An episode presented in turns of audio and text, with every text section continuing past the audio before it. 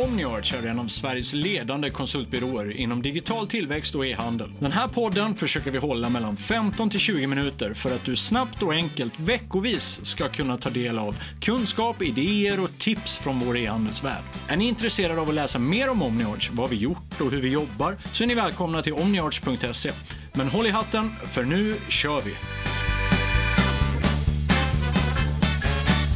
Med mig idag i Omniarts eh, podcast om e-handel har jag min kollega David Wallin. Välkommen till podden!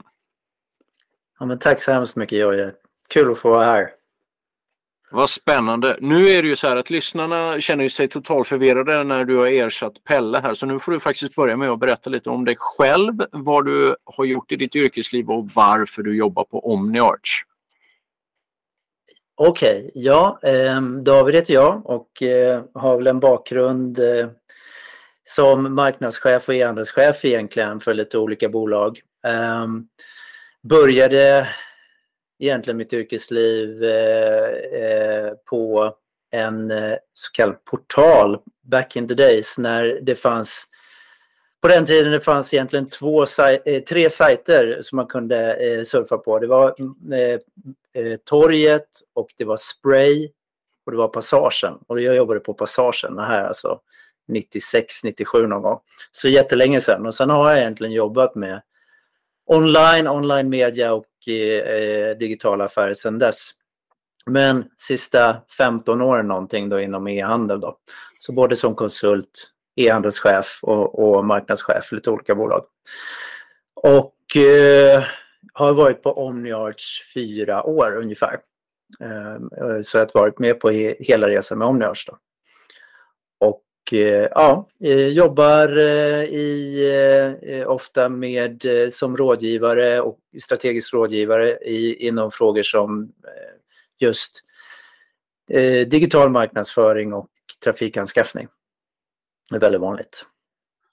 Och när du jobbade som anställd, när du inte var på Omniarch så att säga som konsult, vad, vilken typ av bolag? Jag vet ju, du har ju varit på bland annat Daniel Wellington eh, länge ja, och, och, varit med på en fantastisk resa där. Eh, berätta mm. lite mer om, om flera bolag som du har jobbat med, det är så spännande. Ja men precis, så jag har haft förmånen att få jobba med olika typer, eh, lite olika typer av bolag. Så både eh, snabbväxande eh, snabbväxande bolag som Wellington som du nämner. Eh, jag har också varit på storbolag som R&B ett, eh, som fanns tidigare, ett börsnoterat eh, retailbolag. Eh, och även varit med på startups och bolag som har, som har gått omkull. Så att jag har fått se eh, lite olika, eller verkligen sett många olika sidor av retail. Då. Men generellt kan man väl säga att det är rätt så mycket retail, ganska mycket varumärken och direkt till konsument då egentligen. Eh, så eh, kan man väl sammanfatta. Bra, nu har vi en eh, tydlig profil på dig David. Så kan vi gå vidare för lyssnarna. Så dagens ämne, vi har varit och berört det här ämnet i tidigare poddar. Man kan väl säga en av de mest Eh, mest lyssnade och streamade eh, poddarna var faktiskt avsnitt nummer ett som vi gjorde, att driva e-handel i sämre tider.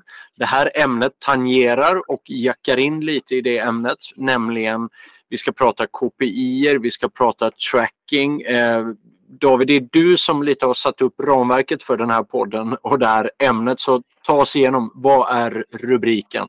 Ja men exakt. Eh, nej men jag tänker lite grann så här, alltså vi går, eh, för ett tag sedan så kom ju e-barometern för 2022 som alltså visar på negativ tillväxt för svensk e-handel för första gången som man började mäta 2006 och Tittar man på svensk e handels, e-handelsindikatorn som kom för januari 23 så ser man ännu, då eh, i e-barometern låg det på en tapp på en 6-7 procent eh, någonting för 2022 jämfört med 2021.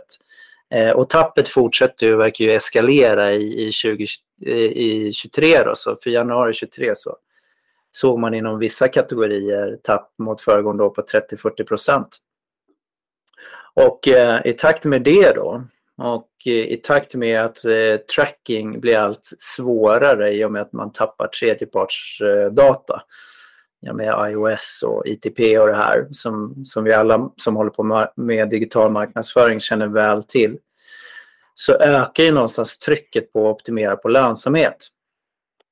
Och eh, då eh, tänkte jag att eh, det vore intressant eller att vi ville titta på då egentligen modeller för smartare uppföljning av de kanske de absolut största kostnadsdrivarna i ett retailbolag, nämligen inköp och marknadsföring.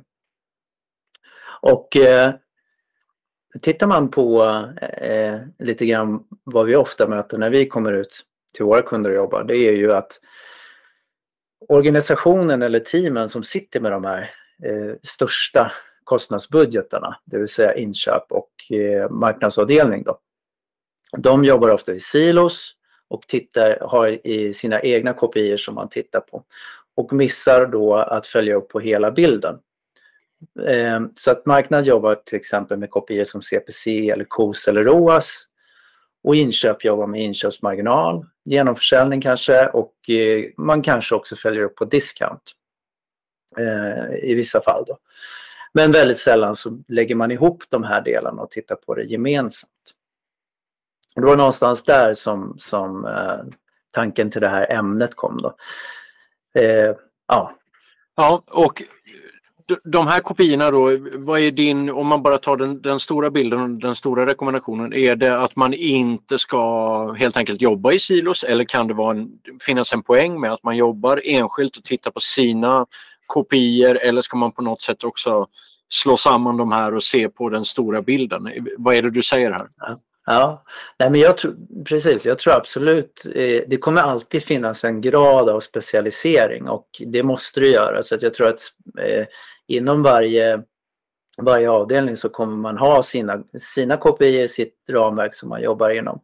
Eh, poängen här lite grann är ju att, att, att kombinera de här värdena och titta på hela bilden. Så att, om vi försöker ta ett exempel då, att, att man, man då säger att eh, eh, ja, men säg att, att eh, vi har ett, ett retailbolag eller ett brand som då har lyckats hitta en, en riktig hjälteprodukt så att man har en, en bra genomförsäljning på den, man har bra inköpsmarginaler, man har bra supply som man kan fylla på. Så då talar ju alla signaler egentligen åt inköpsteamet att det här är, eh, det här är bra, det här ska vi köpa in mer av. Samtidigt då kanske man kommer till marknadsdelen eller marknadsteamet och som också ser då att försäljningen går bra. Eh, algoritmerna för performance marketing pekar på att den här produkten ska vi trycka upp och, och, och ge mer budget till. Eh, men vad som ingen av de här delarna har koll på då, det kan ju vara då att eh, alltså både vad inköp och marknad missar är att låt säga 60% av det här kommer tillbaks i returer. Eh, kanske från en specifik marknad, kanske ett visst kundsegment. Så. Eller att ordervärdet har halkat precis ner nedanför fri fraktgränsen. Eh, eller att CPC-kostnader plötsligt rusar på grund av ökad konkurrens på just de här sökorden. Eh, eller varför inte att CRM-teamet eh, eh, eller CRM-datat visar på att kunden som köper just den här varan har obefintlig retention.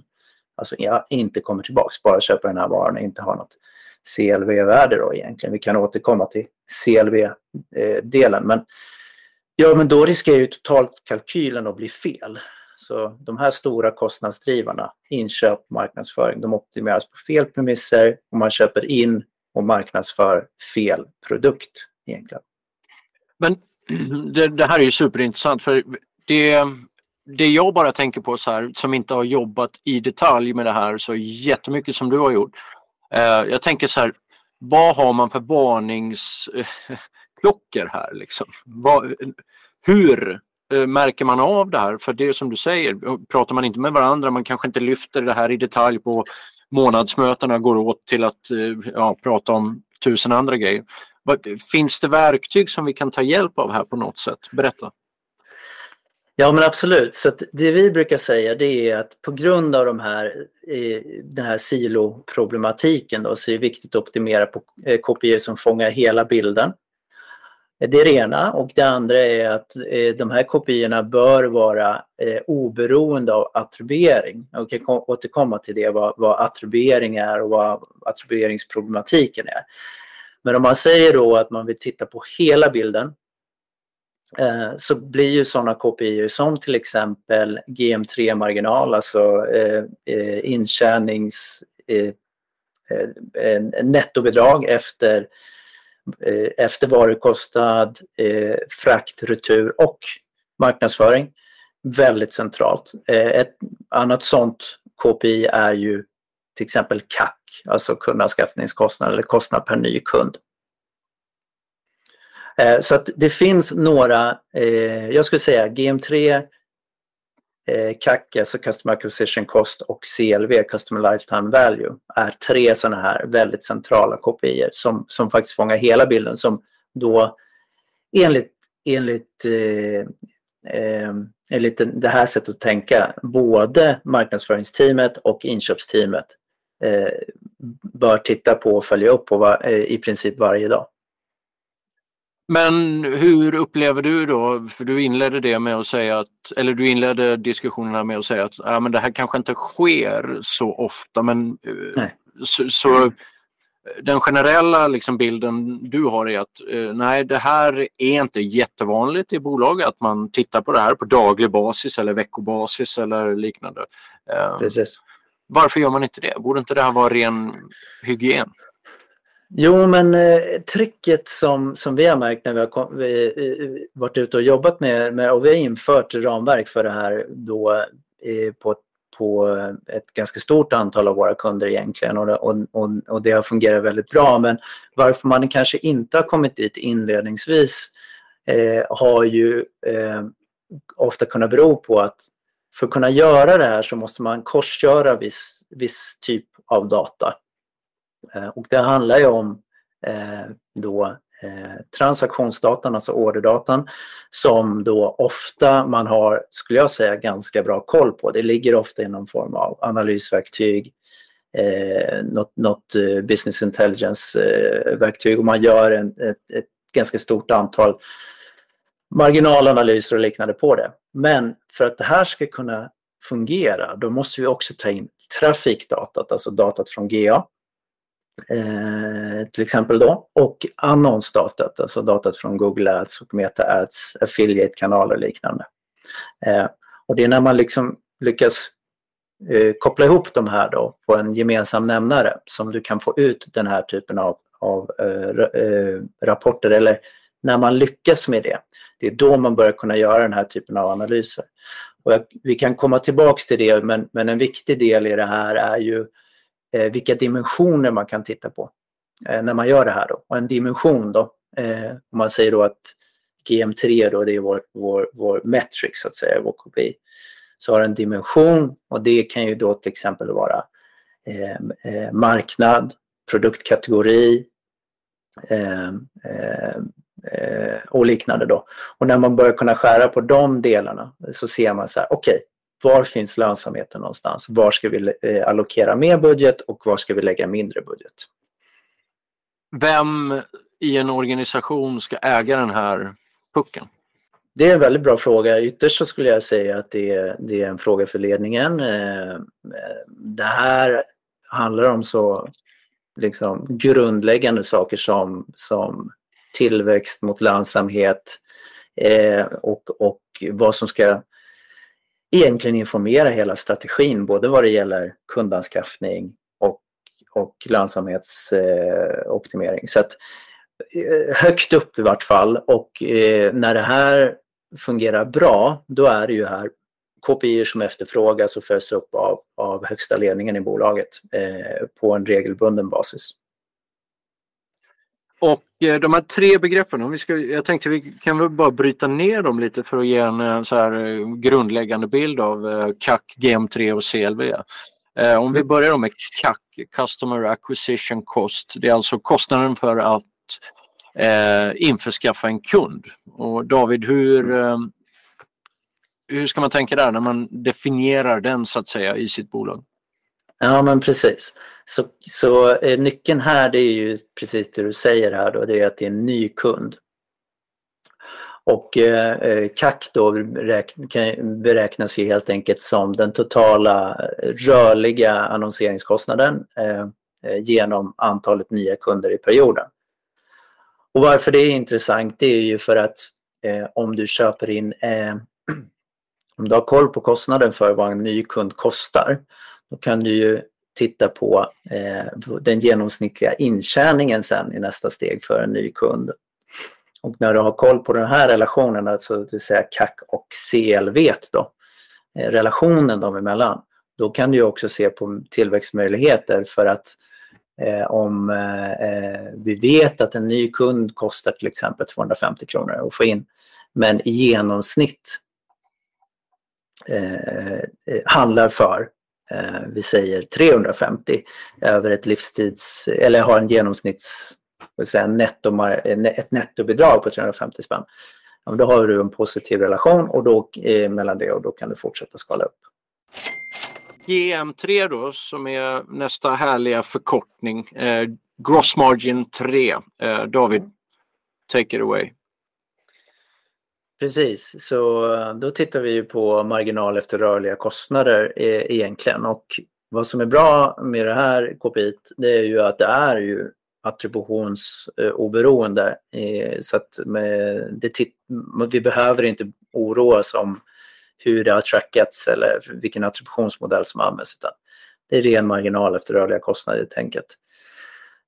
Och Eh, det fångar då marginal, eh, marginalen efter rabatter, eh, returer, plock och pack, frakt och marknadsföringskostnader. Och gärna när man sätter upp den här eh, att man kan då eh, få till så att man kan följa det dag för dag. Eh, eh och eh, man kan, det man också kan säga om GM3 då det är att det går att jobba med schabloner för vissa av de här delarna då, till exempel eh, shipping och processing. Um, um, så att om, om, eh, om man inte har liksom perfekt, för ibland med fraktavtal eller transport, eh, med, eh, ja, i, i faktureringen från, eh, ofta från, från transportbolagen så kommer det som en klump och inte kopplat till en enskild transaktion. Men eh, där har vi märkt att det funkar ganska bra att jobba med schabloner om man tittar på utfallet då, och eh, tar ett genomsnitt istället. Eh, men får man det här på plats då kan man liksom gå in och jobba med någonting. Här kommer ytterligare ett begrepp då eh, som, som eh, är lite grann i ropet idag eh, eh också med, med bakgrund av eh, tracking och, och, och eh, eh, att, att det blir allt svårare att jobba med, med spårning och tracking. Och det är marketing mix modeling. Då. Så att har man GM3 på plats då, och gör förändringar i sin marknadsmix, till exempel vi flyttar budget, vi, vi ökar på eh, adspend i vår meta-annonsering med 50 eh, Vi gör en kraftig ökning. Och så, så kör vi det som ett experiment, gärna med en kontrollmarknad säger vi. Vi säger att vi gör det på alla marknader förutom Norge. Där ligger vi kvar. Och så, så kan vi jämföra då utfallet GM3. Har vi tjänat mer pengar GM3 eller inte? Ja, då har vi liksom fångat både att vi köper mer trafik, konverterar den trafiken, returnerar man det man köper och så vidare. Så då får man hela bilden på ett, på ett, eh, på ett starkt sätt. Och det sista begreppet eh, CLV, Customer Lifetime Value. Vad eh, lägger vi in i det? Det är lite mer, eh, kanske lite mer komplext, har jag rätt? Kanske lite mer komplext och, och, och går att mäta på, definitivt går att mäta på fler olika eh, typer av sätt. Men, men syftet med den är ju väldigt mycket att ha en känsla för någon form av genomsnittlig, ett genomsnittligt kundvärde och kunna göra en beräkning på det. Och varför är det intressant? Ja, men vi kan ta en, en, eh, en, eh, ett case som vi jobbade med för ett halvår sedan ungefär som säljer heminredning. Eh, väldigt stora på textil då framförallt. i deras storsäljare. Det är 60-65 procent av försäljningen någonstans. Eh, men då gick vi in och tittade på, på, på eh, just CLV och CAC som vi pratade om tidigare på en kategorinivå. Och då hittade vi en kategori som man egentligen inte hade marknadsfört särskilt mycket på tidigare. Eh, och det var tableware och porslin. Och det vi hittade då det var ju att, ja men vänta nu, den här kategorin den har ju helt okej eh, startmarginal. Den discountas inte särskilt eh, mycket och den har väldigt hög retention. Och varför det? Ja, men ganska logiskt om man börjar tänka på det. Man börjar på en, en tallriksserie och så, så går en tallrik sönder så köper du en till. Så det, det hade den bästa retention raten av alla kategorier. Då var det ganska enkel action, alltså vi brukar prata om att det ska vara actionable. Det var väldigt actionable insikt för att det var egentligen att dagen efter börja bygga fler kampanjer och lägga mer adspend på den här kategorin. För vi visste då att för varje kund vi får in som köper den här från den här kategorin så har vi tre eller fyra återkommande köp i genomsnitt. Så det är liksom syftet med CLV. Eh, och eh, också ett, ett typ av KPI som, som ofta används för, för CRM-avdelningen att bli mätt på, alltså kundvärdet för hela databasen, hur ser den ut? Antalet individer gånger ett CLV. Då. De de här tre som vi gick igenom nu, vi har ju, Pelle och jag har gjort ett avsnitt om KPI där vi går igenom väldigt, väldigt snabbt 12 stycken KPI och de, eh, det finns ju att lyssna på, det finns ju flera spännande KPI. Just de här tre, upplever du att eh, bolagen har system för att ta fram de här på ett bra sätt eller är det här handmanuella liksom, eh, jobb man måste göra för att eh, plocka fram det här? Vad säger du? Mm. Nej, men jag tror, eh, för det första ska jag säga det att det här är ju liksom inga eh, nya begrepp på något sätt. Jag skulle säga att inv i investerar eh, så är det här någonting som, som eh, man alltid tittar på när man liksom analyserar en, ett bolag eller en affärsmodell. Är det här någonting som är intressant eh, investera i och går att, att skala upp och så vidare? Då tittar man på det här det, det som ofta blir då, eh, i vår erfarenhet i alla fall, det är att man gör det här, man exporterar ut all data och så, så modellerar man det, sitter en analytiker och modellerar det offline så att säga och kommer till insikter och tittar på, okej okay, det här tycker vi makes sense, det här vill vi investera i. Utmaningen är att få det här real time. Alltså så att marknadsteamet, inköpsteamet kan gå in varje dag då i sitt eh, BI-verktyg och kolla på hur utfallet har sett ut. Och eh, det upplever, upplever vi, eh, eller kan jag uppleva då, är, sällan finns på plats. Eh, och, och, och här, här, med några liksom, och, och, det, och det krävs en del, en del eh, utveckling och, och, åtgärder för att få till det. Men det är klart görbart, eh, ska jag säga. Har du sett eh, någon så här setup som du bara drömmer om. Liksom, att, eh, alltså, finns det en uppsatt på bolag, eh, setups som är helt eh, fantastiska? Ja, nej, men jag skulle säga att vi, vi, vi jobbade med en kund eh, för ett år sedan ungefär, ett, ett retailbolag i Borås som eh, gjorde det här väldigt bra. För, och det, det de gjorde, de hade den här setupen, men det de gjorde ovanpå det, det var att de också attribuerade in eller la in offline eh, eh, kostnader, eh, kostnader för offline-annonsering eller, eller då, eh, eh, annonsering i, utanför de digitala kanalerna, till exempel tv och utomhus. Och bara genom att periodisera det då, alltså ha koll på att okej, okay, vilka dagar gick vi i tv? Eh, eh, och få in det då och få in den kostnaden ovanpå. Det tyckte jag var väldigt snyggt för då fångar man ju verkligen så här alla delar som kan vara påverkande. Samma sak mm. om du gör ett fysiskt utskick till exempel. Okej, okay, vad är kostnaden för att producera det? När i tiden kan det ha haft effekt eh, på marknadsföringen? Och för in det då i, i den här modellen. Det tyckte jag var väldigt, eh, väldigt snyggt gjort. Snyggt.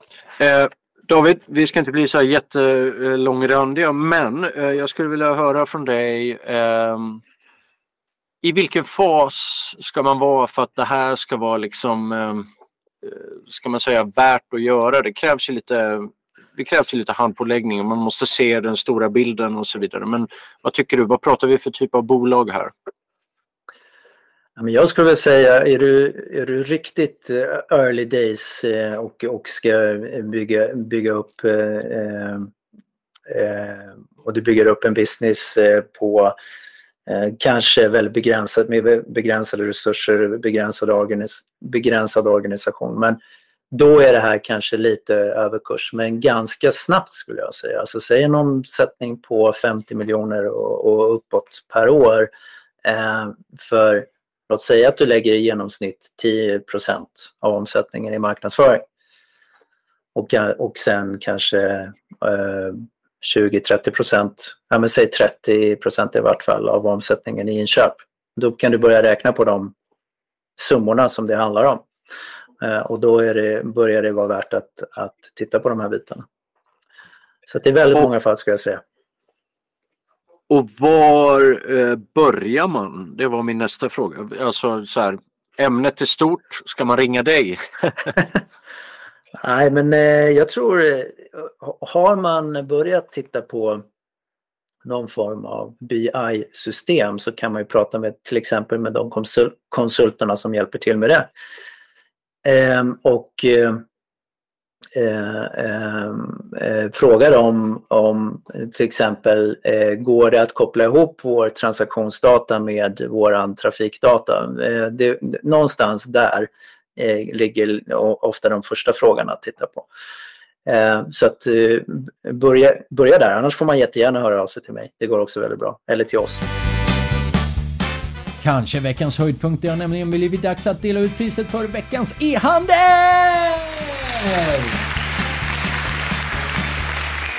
Veckans e-handel i den här veckan är något som ett varumärke inom eh,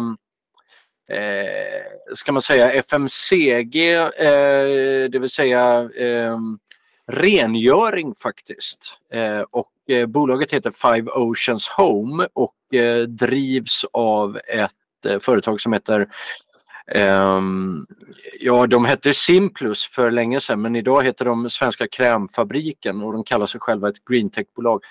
Det som är, känner du till det här David? Nej, jag känner Nej. inte till det. Men det låter spännande.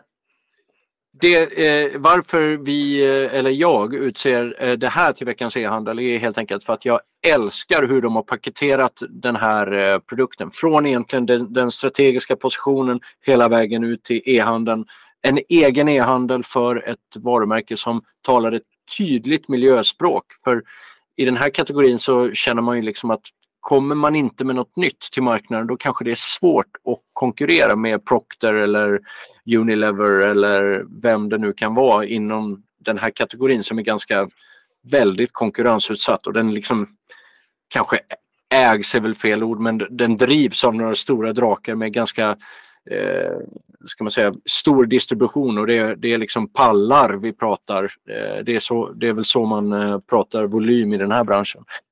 Det är spännande. Men, vilka, är det som, vilka är det som ligger bakom? Så det är då eh, Simplus eh, gamla ormsalva. 1987 mm. startade det här bolaget och eh, idag heter de Svenska Krämfabriken.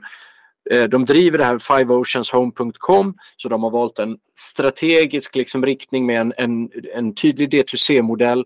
Eh, de säljer också ut till handeln vet jag eh, men eftersom det är lite mer pricey produkter så har de inte säkert sån megadistribution utan har satsat på en liksom D2C-modell med ett tydligt miljöfokus där liksom, eh, vad ska man säga, den eh, andemeningen i hela produkten eh, andas eh, miljövänliga, nedbrytbara, biologiskt nedbrytbara eh, produkter. Så det här, eh, man får gärna, vi kommer posta länkar i det här, man får gärna kolla in på det här. Eh, eh, eh, eh och eh, det här är veckans e-handel, det är fast, faktiskt första utmärkelsen för veckans e-handel som vi gör här i podden. lite otippad kanske David, eller?